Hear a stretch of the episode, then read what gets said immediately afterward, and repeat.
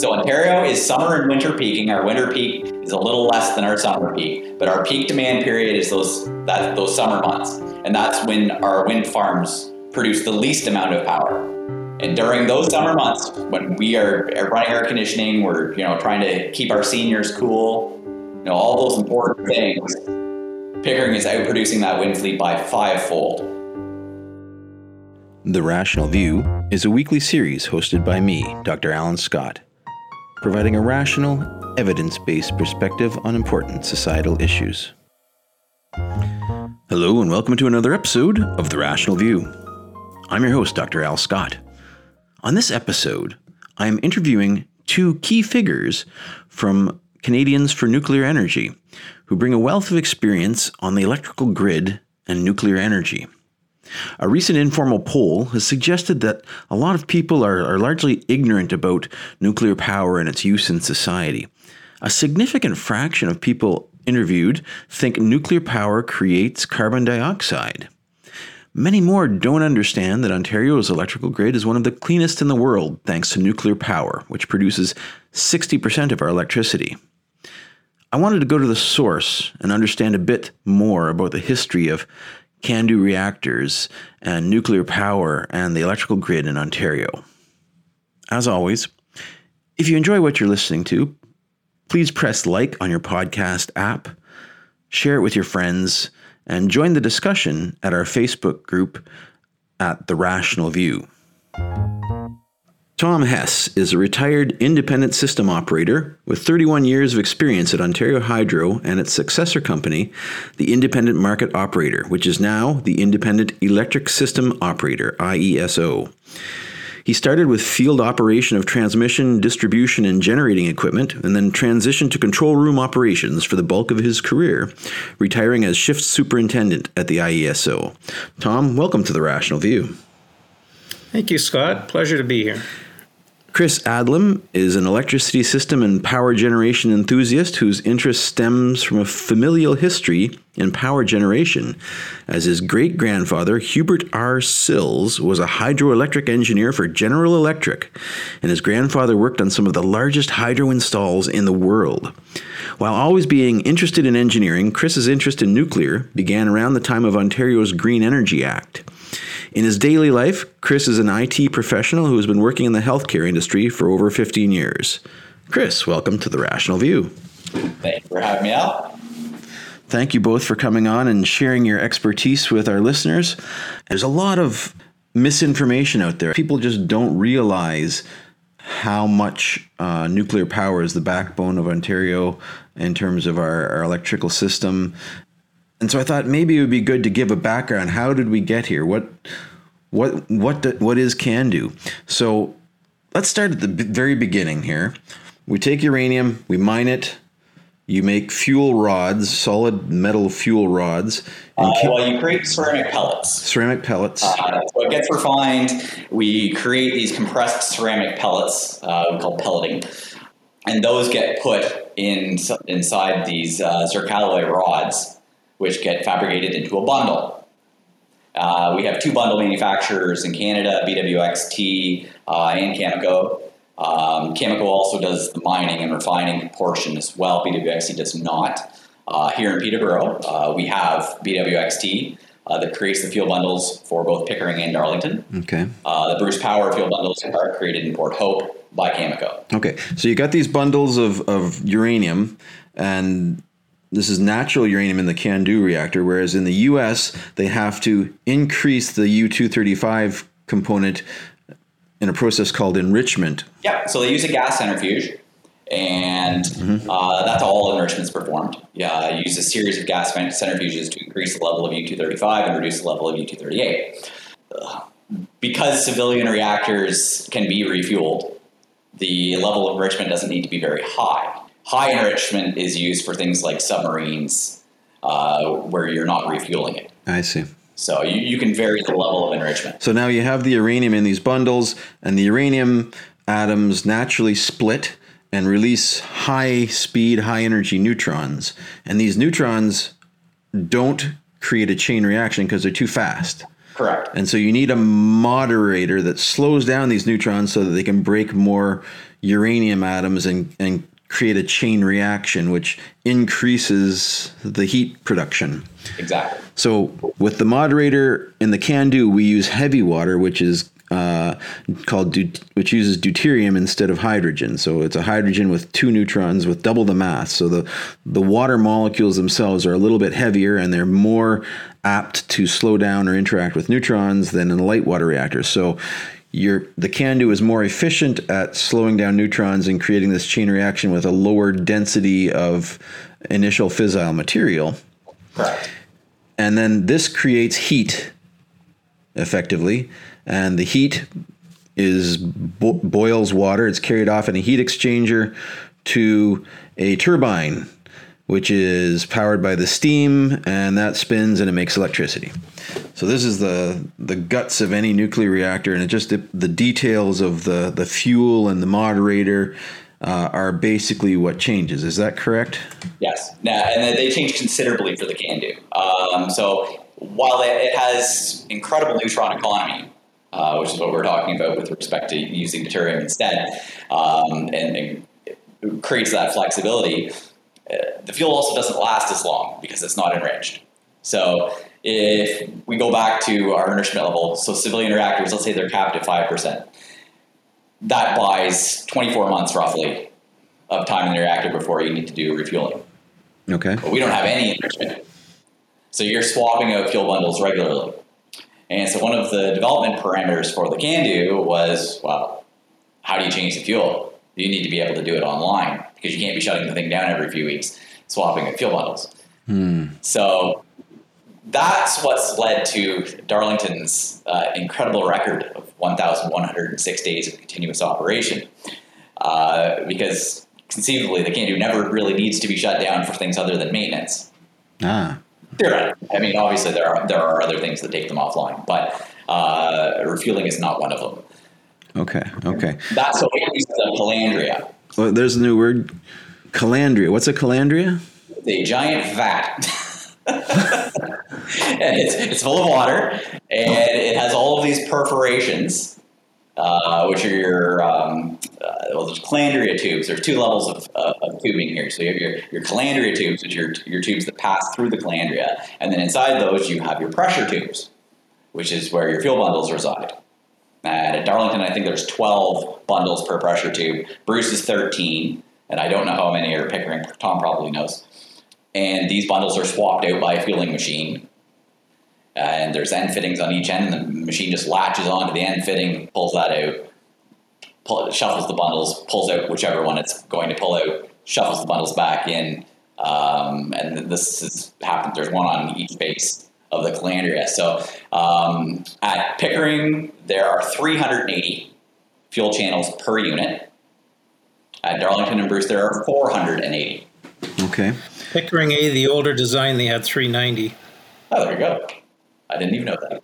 because the B the B units were based on the CANDU six, downsized CANDU six, so that's how they ended up with the 380, 380 fuel channels. Okay. So maybe uh, tell me these things are being replaced very frequently in the CANDU reactors. Does that mean there's more waste from a CANDU reactor than from a a, a U.S. reactor, a light water reactor? From a volumetric perspective, yes. We, we produce more fuel bundle waste. Um, from a radiological perspective, no. Uh, the fissile material left in a CANDU fuel bundle is less than what comes out of the tailings of the enrichment process. But the thing is, is we have some, well, we have the richest uranium deposits in the world. I had a, a thread on that the other day. In Canada. Yeah. So from an economic perspective, there is no case for reprocessing right now in, in Canada. We just we have too much natural uranium, and it's so cheap to, to fabricate these fuel bundles, and we can just store them, which is what we've been doing. Um, there's no real incentive to pursue To things. recycle. Yeah, exactly. So you know, to answer your question, yes, we produce more of it, but it's not a problem. Uh, It's still a very small amount of fuel. It's just more per unit than, than what gets created in the states, right? You've got a 24 month fuel month. Uh, And then we don't have the waste from the enrichment process because we're not enriching. correct. So we, we really there, there's less waste, I think, in terms of an overall footprint because we don't have those tailings. Uh, we don't have that enrichment cycle. Mm-hmm. But at the same time, we have more fuel bundles. So where's the where's the CANDU waste stored, and how is it stored? Uh, so if you look at uh, Google Maps, you look at Pickering. There's the Western Waste Management Facility. Anyways, they're they're stored directly beside the plants. They're like these concrete casks. This, uh, think of Pickering, they're outside. Uh, Darlingtons are inside a, a large warehouse. Uh, very nice looking uh, casks. So they, they sit in the spent fuel pool inside the plant for eight to ten years until they're sufficiently cooled, and then they get transferred into these concrete casks, uh, which are um, lead lined and uh, they're made out of concrete and uh, very very robust structures. And then they just either go into a warehouse or they they go outside. The ones from Douglas Point, uh, which are on the Bruce grounds, are all just sitting outside. They're all just they were designed for external storage and it's amazing if you look at Douglas Point all of the spent fuel from 20 years of operation could fit on my front lawn, and I do not have a very big front lawn. Wow. I, I was going to say that when you were talking about the uh, the spent fuel earlier, we're just heading into the nine hockey rink volume of waste. So you, you picture nine uh, regulation hockey rinks with the bundles stacked up to the top of the boards. That's how much waste there is from all the nuclear generation that has happened in Canada right from the beginning. So it's not very much. The volume really is very small. Um, you really don't need to reprocess that waste. It's it's low radioactivity. I read an article back in the late '90s where they talked about um, spent fuel and how quickly the uh, the radioactivity decays on them. And one of the comments that I, I, recall from that article was after 700 years, the only way you can have those fuel bundles affect you is you break them open and you actually ingest some of the pellets. Wow. And um, I've seen another graphic. I can't remember the exact number it had, but it seems to me it was like around 120 years where the waste is the same radioactivity as mine tailings, which sit outside. So, so it's not very long before it's you know almost benign. I mean, there's still radioactivity, but not a huge amount. Is this a contrast between CANDU and light water reactor ta- uh, used fuel? Oh yeah, the the the um, the radioactivity in the irradiated bundle is much less than the uh, the the CANDU bundles coming out of the CANDU reactors. Oh, okay, I did not know that. You know the the uh, the enriched ones you have, you know, other fissile materials like plutonium and you know some of the more intense ones. Mm-hmm, mm-hmm. Yeah.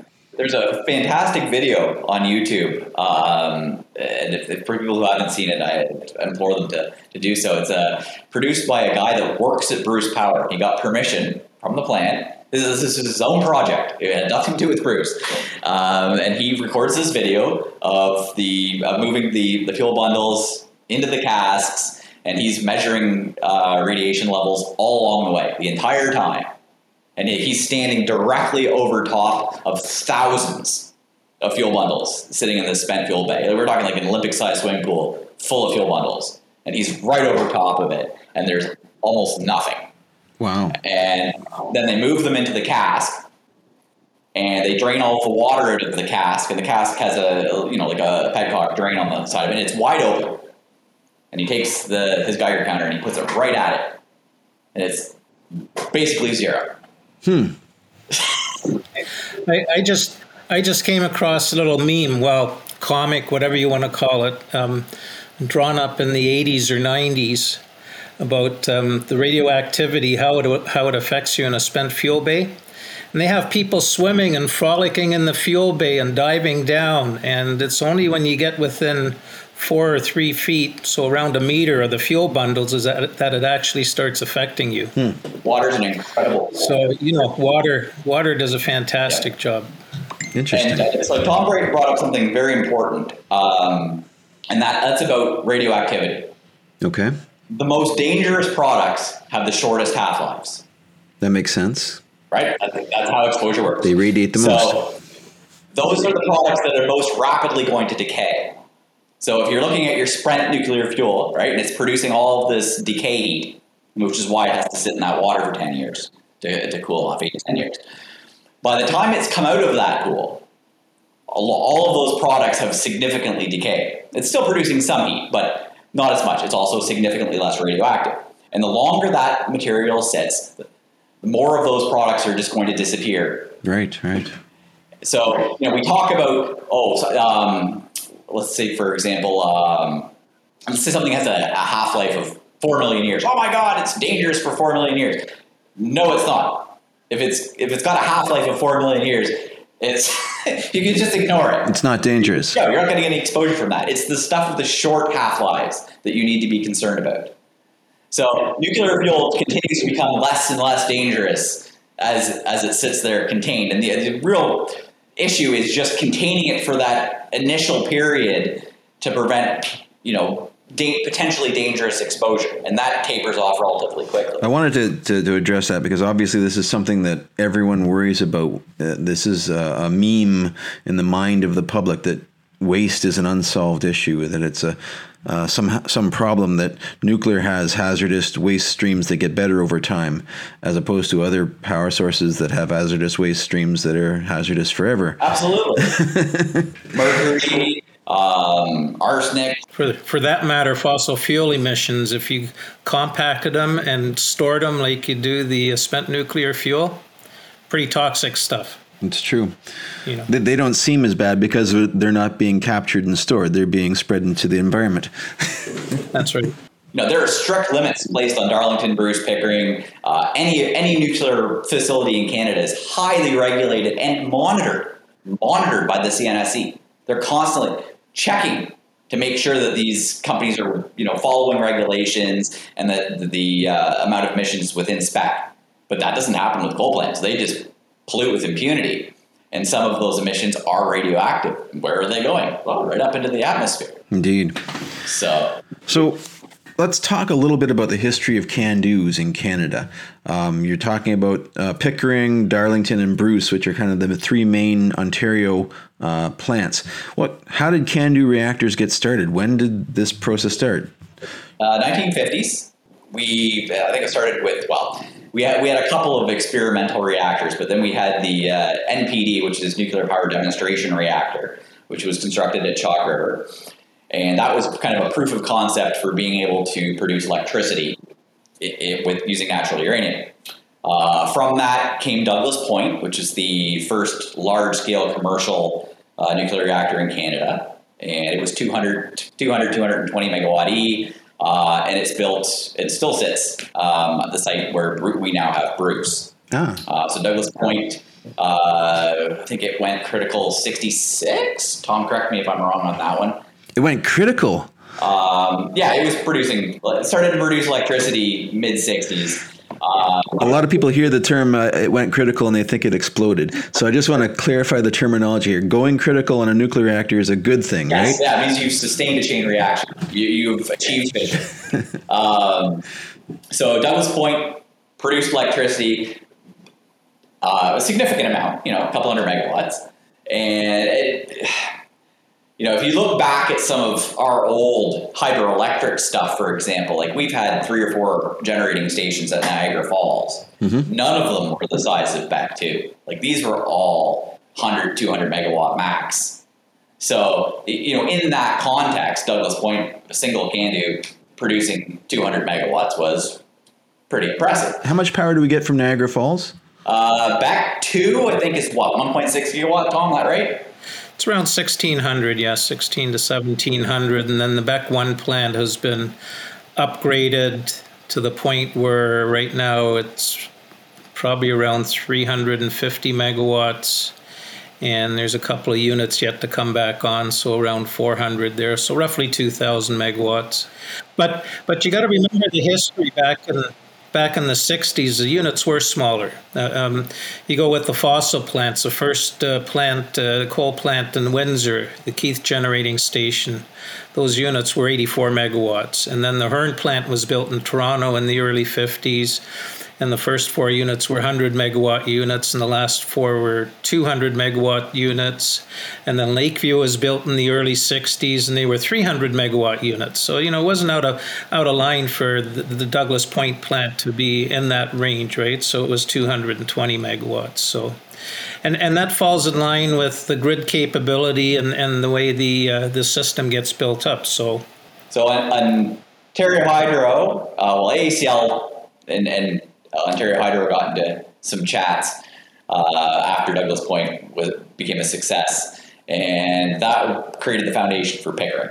Okay. So Pickering was a uh, partnership between the government of Ontario, the Canadian government, AECL, and Ontario Hydro. And the agreement was that Pickering would pay for itself within 15 years. Okay. That seems good. So Pickering was the first multi-unit nuclear plant. Uh, they built the four Pickering A units, which were an incredible success. Uh, construction started in 1966.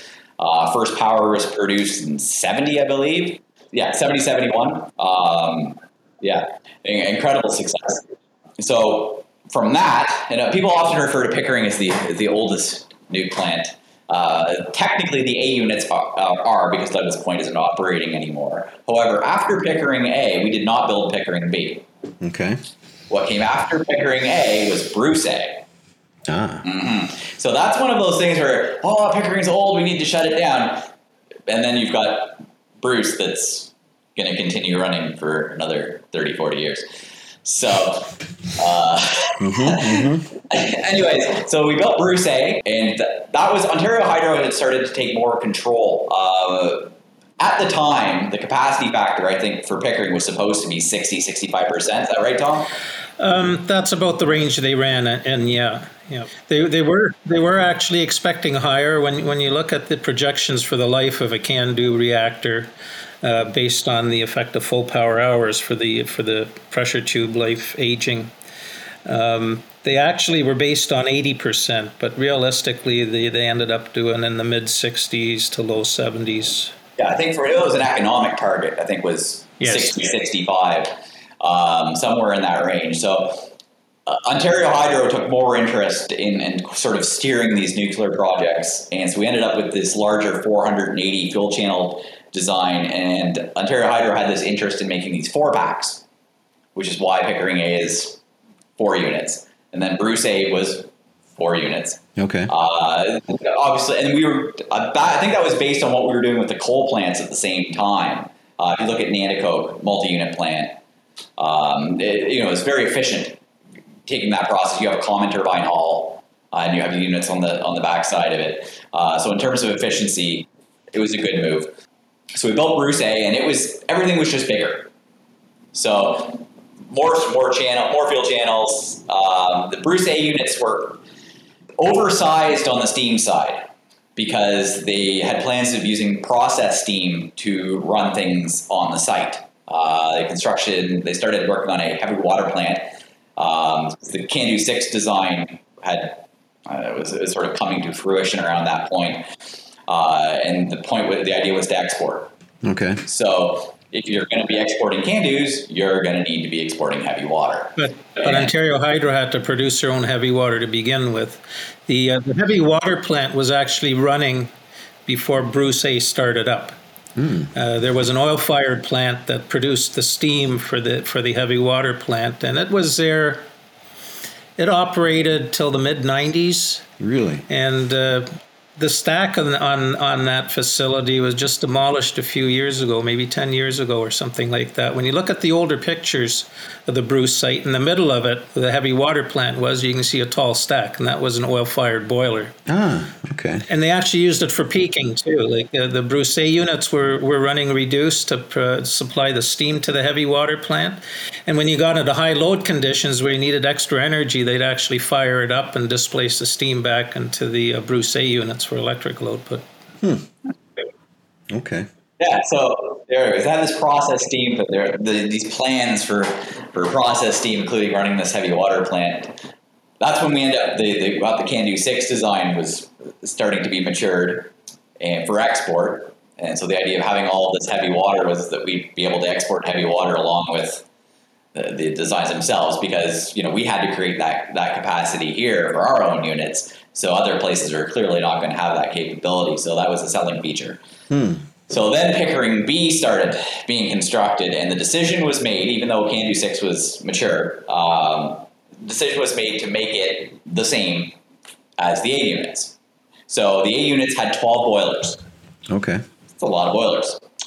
Um, the Bruce units have eight larger boilers, but it has eight, so the fewer. So, but the decision to with with Pickering B was to make it structurally like Pickering A. So the units all got 12 boilers. They have the same concrete domed containment structures. Uh, it looks very much essentially a mirror image of Pickering A. Like uh, conceptually, they're more similar construction wise to, to a CANDU 6, but from a power generation standpoint, they're more like the A units. You're talking about con- concrete containment structures. Have the CANDUs always had the concrete containment structures, or is this something that came after the Chernobyl disaster? Like people. Douglas Point had a concrete containment structure. So we've always had this containment structure in place in the CANDUs. NPD had a had a containment.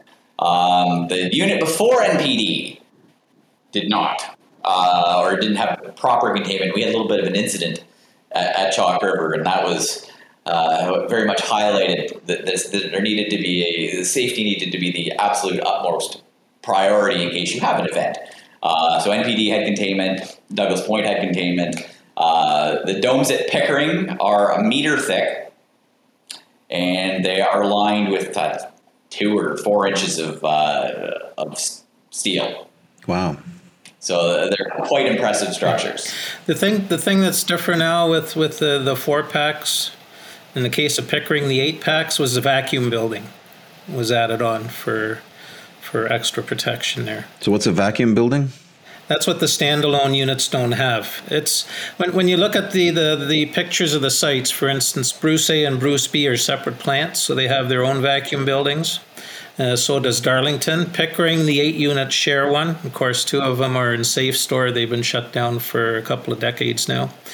But it's always got a vacuum drawn on it. And, and what's that in place for is if you have an event on a unit where the pressure increases inside its reactor containment, the vacuum building will actually suck out the pressure and it's got a dousing tank in it to, to you know cool down the, the steam or contaminants that are coming into it. And of course, if that operates, then the site will actually have to shut down because then the vacuum building is no longer protecting the other units. But it's an extra it's an extra line of protection that these. Uh, these yeah, and the, and the reason for that was because Pickering was being adjacent, built adjacent to um, a population center. Mm-hmm. So you know you had to have this extra amount of safety. I see.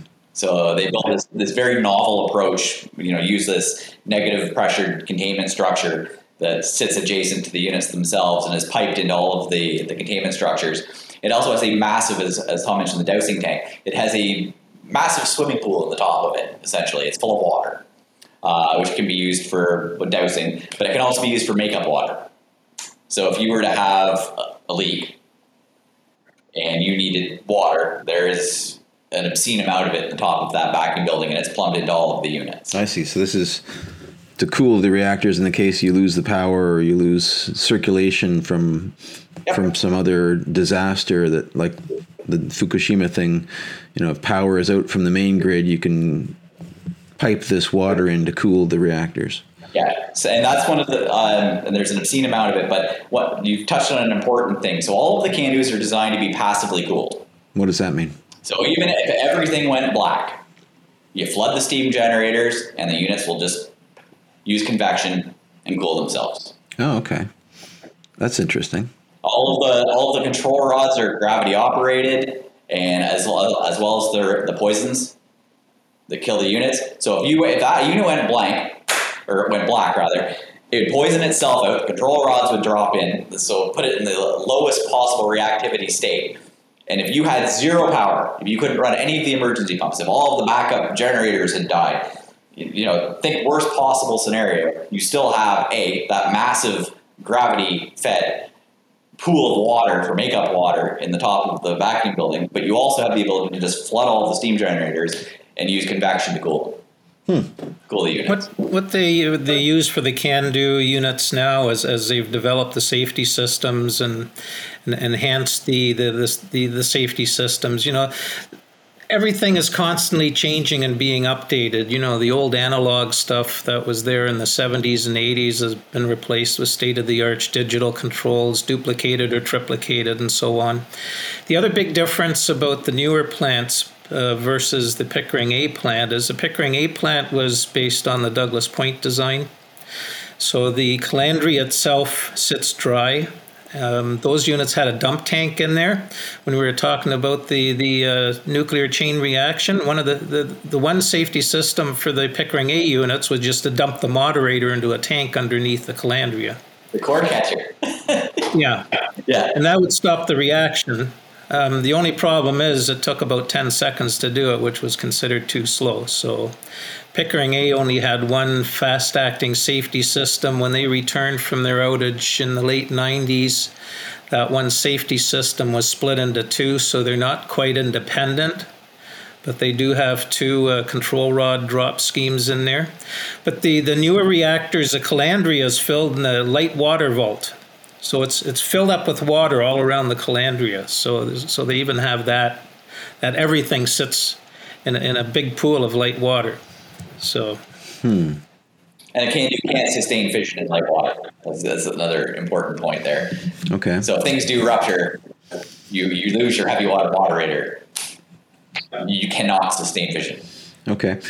One thing I had heard uh, when I did my interview with Ed Lyman, he said that, well, CANDU is no good because they have a positive void coefficient. Or they're not safe because they have this positive void coefficient. You know what that means? I do. Um, it, it's very, very, very slight.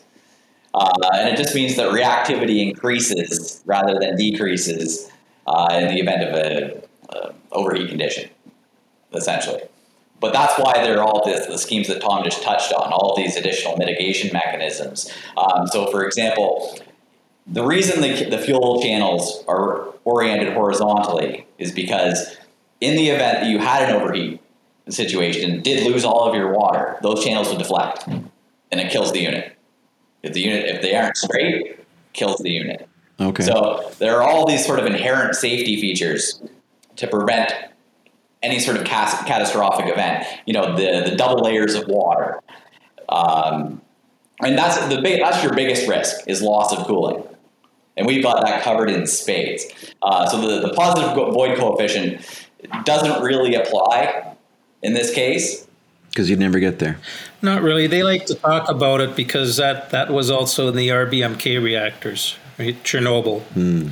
which had its little overheat issue and the hydrogen explosion or water explosion, mm-hmm, mm-hmm. right? So they, they always like to tie that to it and say, oh, yeah, it's got a positive void coefficient. But I mean, they're, they're totally safe. Okay. So we got to Pickering uh, A and Pickering B. When did Pickering B come online? Mid 80s, I think 86. Bruce B and Pickering B yeah. actually overlapped. The, the, the last Pickering Bs were coming on when the uh, the first Bruce Bs were coming on, so they actually yeah. overlapped. And then was Darlington, which which was the unit that was impacted by Chernobyl. There was a, a big pause placed on the construction of Darlington uh, because of what had happened in the Ukraine, and it was basically despite there being no similarities whatsoever between the design, between our design and the Soviet design, we had to prove it couldn't happen. And until that was was proven, construction was halted. So Darlington took about ten years. If, you know, you look think back to how how quick the other units were coming online, and then Darlington was ten years. Wow. Okay. There, there, there's a bunch of things going on there. As the nuclear plants were coming on, um, for instance, the Keith plant was retired, the Hearn plant was retired, so they were actually already getting coal off the system with these units. And then there was a recession in the early 80s, 83, 84, where demand dropped. And, and besides the Chernobyl thing, um, you know, the government says we don't really need Darlington you know? Maybe we should just cancel it you know and it was well underway at the time. And then the liberals came into power and they wanted to cancel it and then they decided no we'll continue working on it but we'll slow down the construction of it. So they actually stretched it out. Well that's not good for cost is it? No oh no. And so they took a much longer time to do it. But even the guys I worked with, they says, "Oh, we shouldn't be building Darlington. We got Lennox sitting there. We could burn oil there for 30 years for cheaper than building Darlington." Hmm. So, you know, that kind of mindset was in there. Oh, oil is oil is cheaper. We can burn that and not build the nuclear plant, right? God. So So Darlington took 10 years. When did that come online?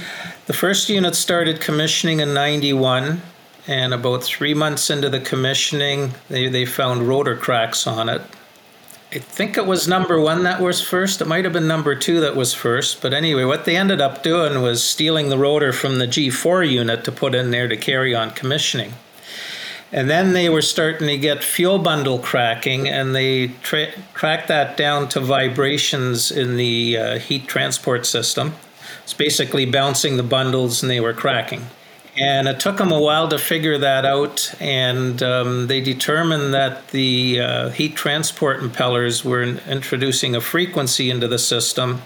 I think it was 150 hertz that was a resonant frequency for the bundles and causing them to bounce. So they actually had to change the impeller design. They uh, they changed the number of blades on the impeller to push the frequency up to into the 200 hertz range or something like that, and that fixed the problem. But um, you know, it, it was nothing they could do at the time. It was the first design of this type of heat transport system. Darlington has a dual loop. It has two two independent loops, whereas all the other units have a single loop.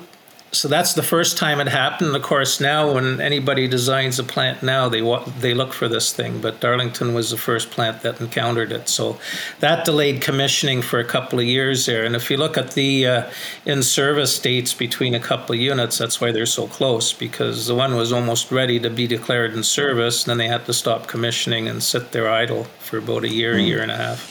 So let, let's let's talk economics here. Pickering was supposed to pay itself off in 15 years. Did that happen? Pickering's the, Pickering's the only one that did though. Okay. Pickering was quite cheap compared to the subsequent plants.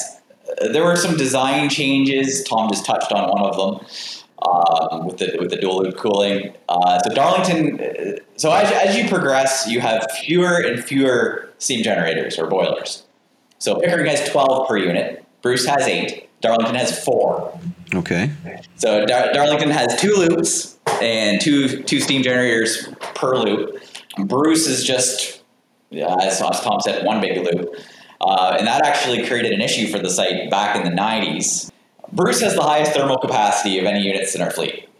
So they're actually higher than Darlington because they have more bundles. So same number of fuel channels, but 13 versus 12 bundles Okay.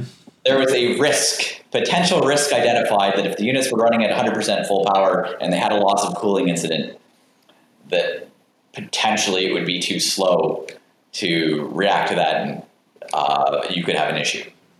Okay. So you couldn't shut down the unit fast enough before damaging anything. I see.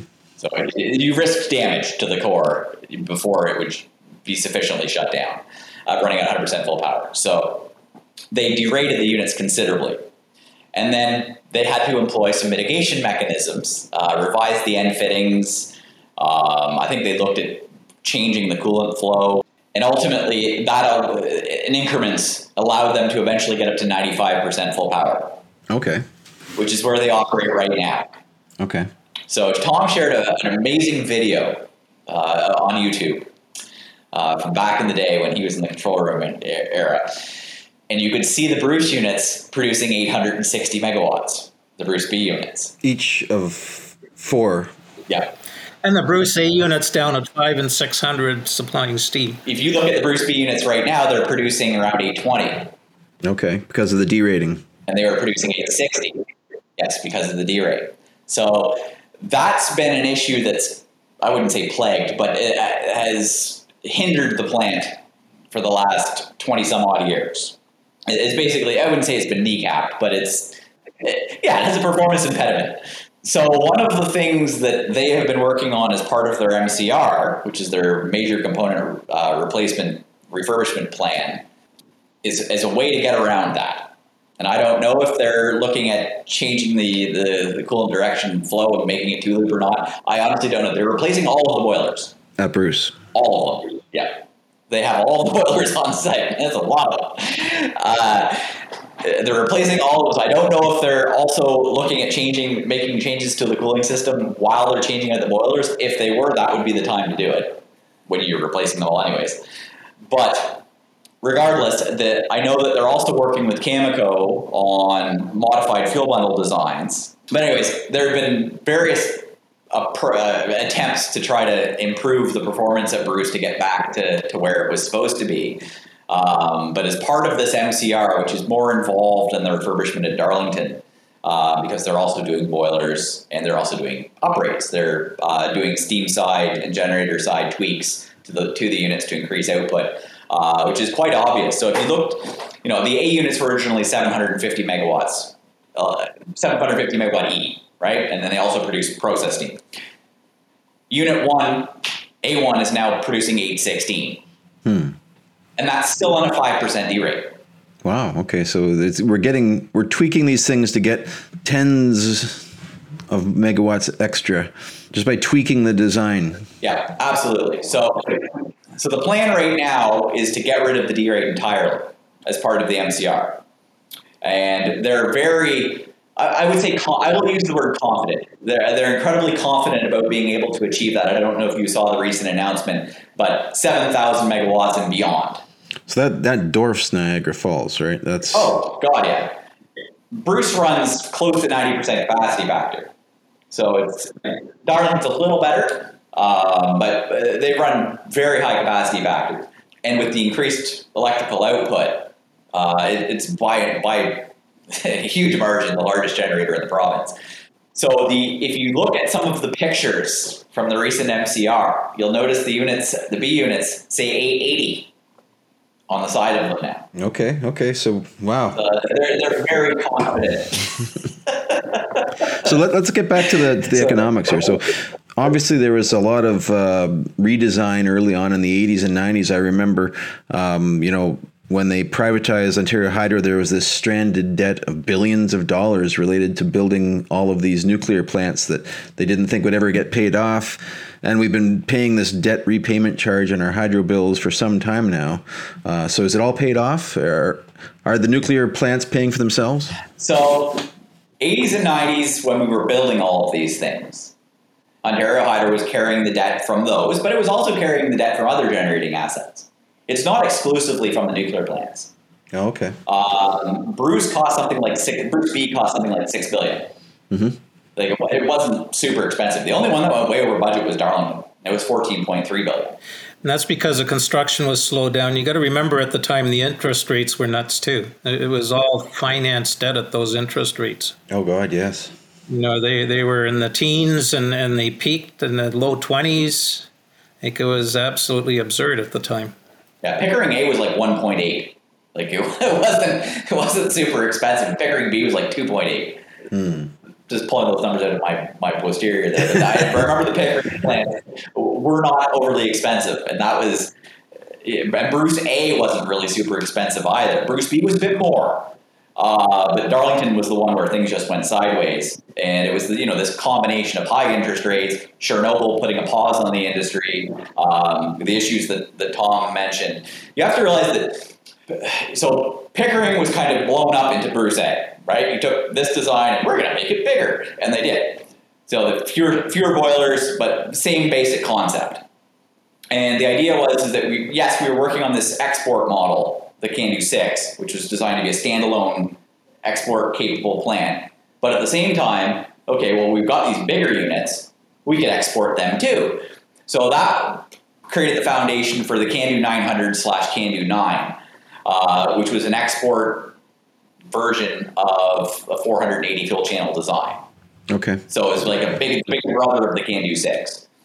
And the Candu 9, like, like with Pickering A and B, were basically the development hotbed for building the CANDU 6, right? The, the, the CANDU 6 is what distilled out of that construction process. And in the same way, that's how the CANDU 9 happened, is that, you know, you looked at Bruce, Bruce A was well, Bruce A is an interesting case study in itself. I don't want to get into that too far, but there are some differences between each of the Bruce A units as they were kind of trying to figure out what they were doing. Actually, there's differences in all the units except maybe Darlington. Hmm, hmm. As they go along, as they were building the units, the, the engineers at Hydro like to like to tinker and tweak, right? That's that's why they wanted more control over these things. And um, I think AECL was much the same way. And, and uh, as you're building the units, you know, they're supposed to be identical. And hey, this works better. You know, we can run this pipe this way rather than that way, or have this thing, uh, you know, connected to this rather than that, or protect this this way rather than that way.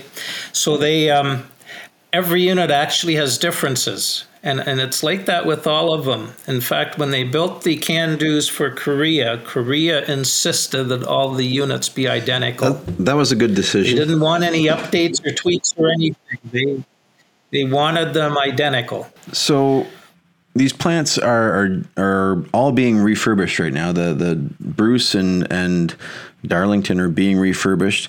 How many years do they have left in them after these refurbishments? Well, so that gets us into the, the whole look at Pickering uh, situation. So um, we've already done Pickering 1 and 4, but we didn't do the boilers. Okay. And we already did Bruce 1 and 2, but we did do the boilers. That's uh, that again gets back to that confidence that uh, Bruce Power has. They've already done full, full boiler replacement on two units. They know what they're gonna, they're they're into. But what, what you can do, do Al, is look at the Pickering B units, which are pushing 40 years now, and so are the Bruce units, the Bruce B units, same thing.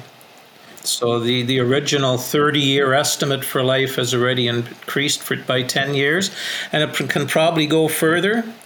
Although there have been some issues that came came into play here the last few months about the, the hydrogen accumulation in certain portions of the tube, but um, you know they've they've increased the effective full power hours on the tubes. The original design was 210 hours, and Pickering is good for 210,000. Mm-hmm. And the Pickering is, is allowed to go to 295,000. The Bruce units, they're good for 300,000. Okay. So that pushes them up to 40 years plus. So when, when you get after refurbishment, the life of those, you're going to nominally probably look at maybe 30 or 35 years, but you're probably going to get 40 or more years out of them yet. Yeah. So. And, that, and that's consistent with what Bruce Power's anticipated life is. And, and that'll be based on the actual hydrogen pickup that they're detecting in the tubes. Mm-hmm. They, they, they do modeling, but then uh, as, as the unit ages, they're checking the hydrogen accumulation in the tubes and they can estimate, oh, well, we can extend this further, type of thing. And, so. and, and looking at the economics of this, so Bruce Power is actually uh, a commercial operator. This is not provincially run at all. This is divested to a commercial group, and they are providing power at a fixed rate which includes all the money that they're spending for these upgrades. Is that correct? Yep, that's correct. How much is it?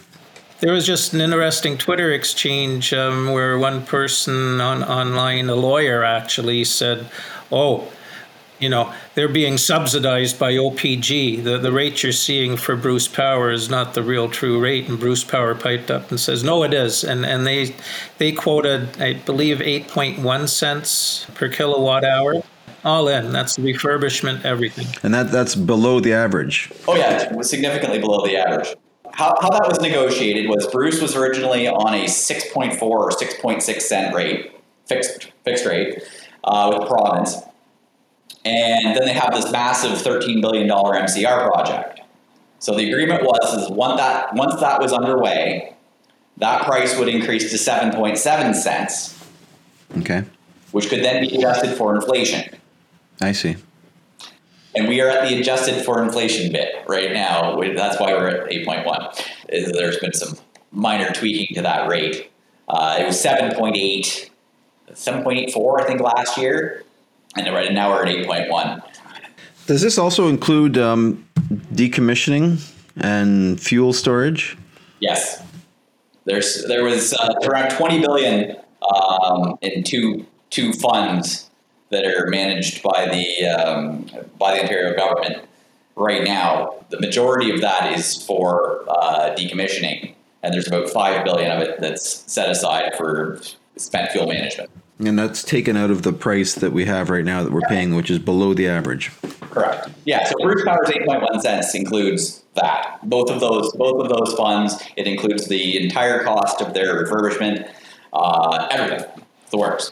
Just, just circling back to the uh, the stranded debt, you know the numbers we're talking about here for the Green Energy Act and, and paying these people not to not to produce and so on is so much higher than what that stranded debt was. And the stranded debt came out of the fact that they split up Ontario Hydro into five companies.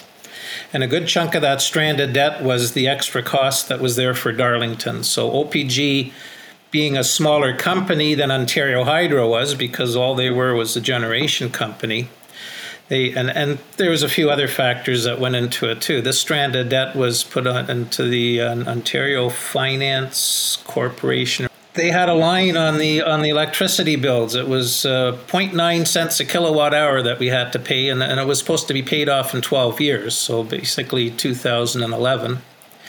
And the thing never got paid down at the rate that it was supposed to get paid down at. And quite frankly, I I personally think people were playing with those funds and and hiding fund expenses in there for other things because it just kept stretching further and further and further. And I believe it was there until Doug Ford said the enough of this. It's going on the government's books now, and there wasn't that much left. But it was, but it was supposed to be paid off in 2011. But somebody was playing with the thing, and it was never being paid off. So it it wasn't a huge amount. It didn't really make Ontario Hydro insolvent. It was just there was there was. a chunk of debt that they really couldn't put on any of the successor companies that they had to deal with. Well, they're basically using it to, to subsidize the renewable energy feed-in tariffs of, what does he say, almost 15 cents a kilowatt hour for wind and 49 cents a kilowatt hour well, for solar. I think at the time they, they were big on conservation too.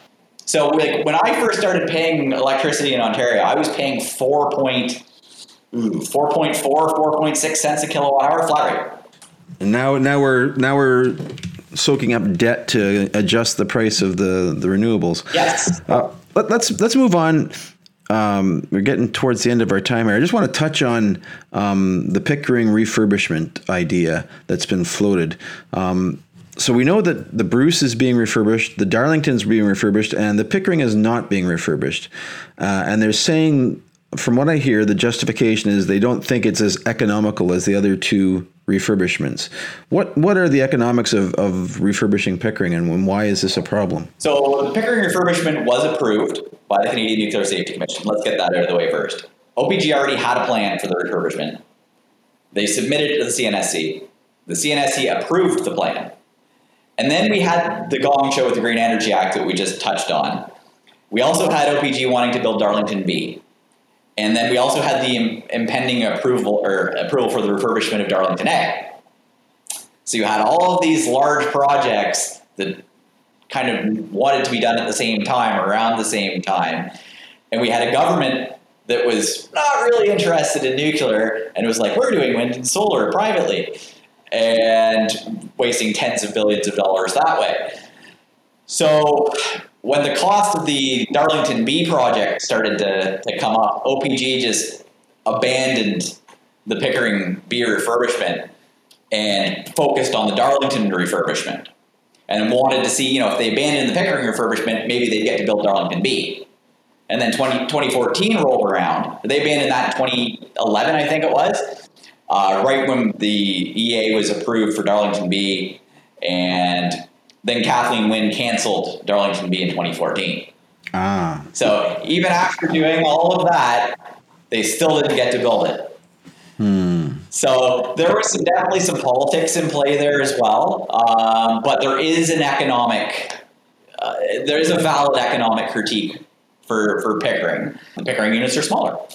That's really what it comes down to. You have four units that need to be refurbished, and they're 516 megawatts each versus 878 for the Darlington units. If you look at the cost in terms of per megawatt, these units are going to be significantly more expensive to refurbishment refurbish because they don't produce as many megawatts. I see. Right? That, that's ultimately what it comes down to.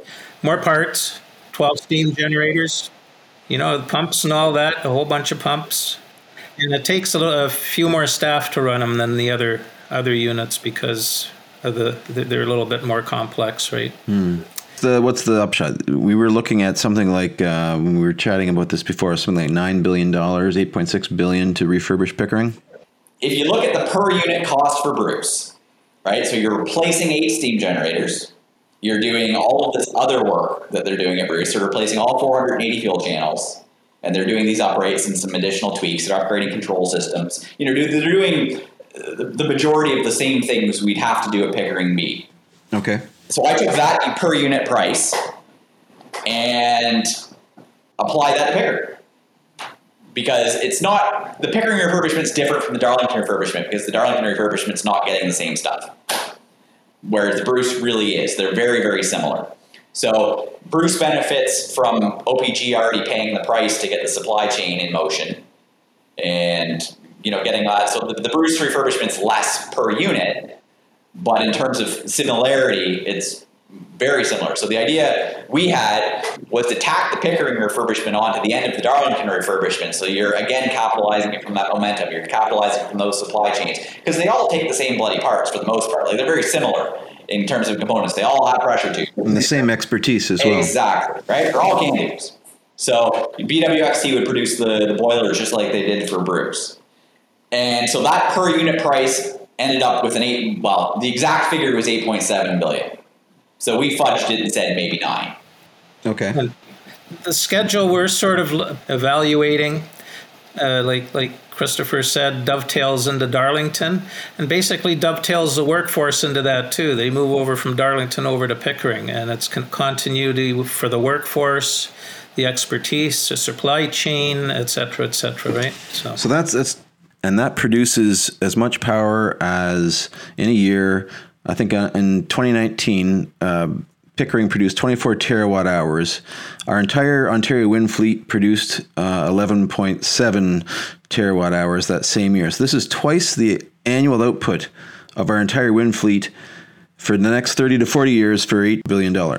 What, what you have to look at, though, is but what you get out of the refurbishment of the four units, which is the $8 billion, is you get to continue operating units one and four at Pickering A for the balance of their life. Which we've already paid for. Yeah, so that's that's where the 24 um, terawatt hours comes from. And, you know, that part of that is the A units, which you're hanging on to that are really not part of the refurbishment, but they, they do provide you that bonus. Uh, you, you, can do this as many times as you want. Like the, the calandria doesn't wear. There's there's no wear component to the calandria. It's not pressurized. It just sits there. It's a giant vat of water. So you can swap out those pressure tubes as many times as you want to. Uh, Interesting. Uh, it's the rest of the plant that you're concerned about at that point. Well, this this is this is a good plan. I think so. This seems very doable. It seems very achievable. It seems economical. Um, and maybe we should throw in a Darlington B uh, as well while we're doing this. Well, and I do want to mention one point. Is you brought up the annual output, but that, that doesn't tell the story. And the, and the reason for that is that Pickering outproduces our 5,000 megawatt wind fleet by five times during the summer. During the summer when we need the power the most. Yes. So Ontario is summer and winter peaking. Our winter peak is a little less than our summer peak, but our peak demand period is those that those summer months, and that's when our wind farms produce the least amount of power. Mm-hmm, mm-hmm. And during those summer months, when we are running air conditioning, we're you know trying to keep our seniors cool. It's a very good point. You know all those important things. Pickering is outproducing that wind fleet by fivefold, and that's not captured in those annual figures. So this uh, has been a great discussion, guys. Uh, I really appreciate you guys coming on and, and, helping me and understand where we're at, and hopefully everybody has learned a little bit about uh, our CANDU fleet, which is, as, as we say, sixty percent of Ontario's electricity is being produced by our CANDU reactors, and let's let's keep that going. we'll keep the momentum. Thanks for all your your good work and and with Canadians for Nuclear Energy and thanks for coming on the podcast. I'll send you guys some some Rational View T-shirts for coming on with me, and you can enjoy those and, and show up show off the podcast to, to all your all your buddies. Yeah, thank you very much for having us. Yeah, pleasure being here. If you'd like to follow up with more in depth discussions, please come find us on Facebook at The Rational View and join our discussion group. If you like what you're hearing, please consider visiting my Patreon page at patron.podbean.com slash the rational view. Thanks for listening.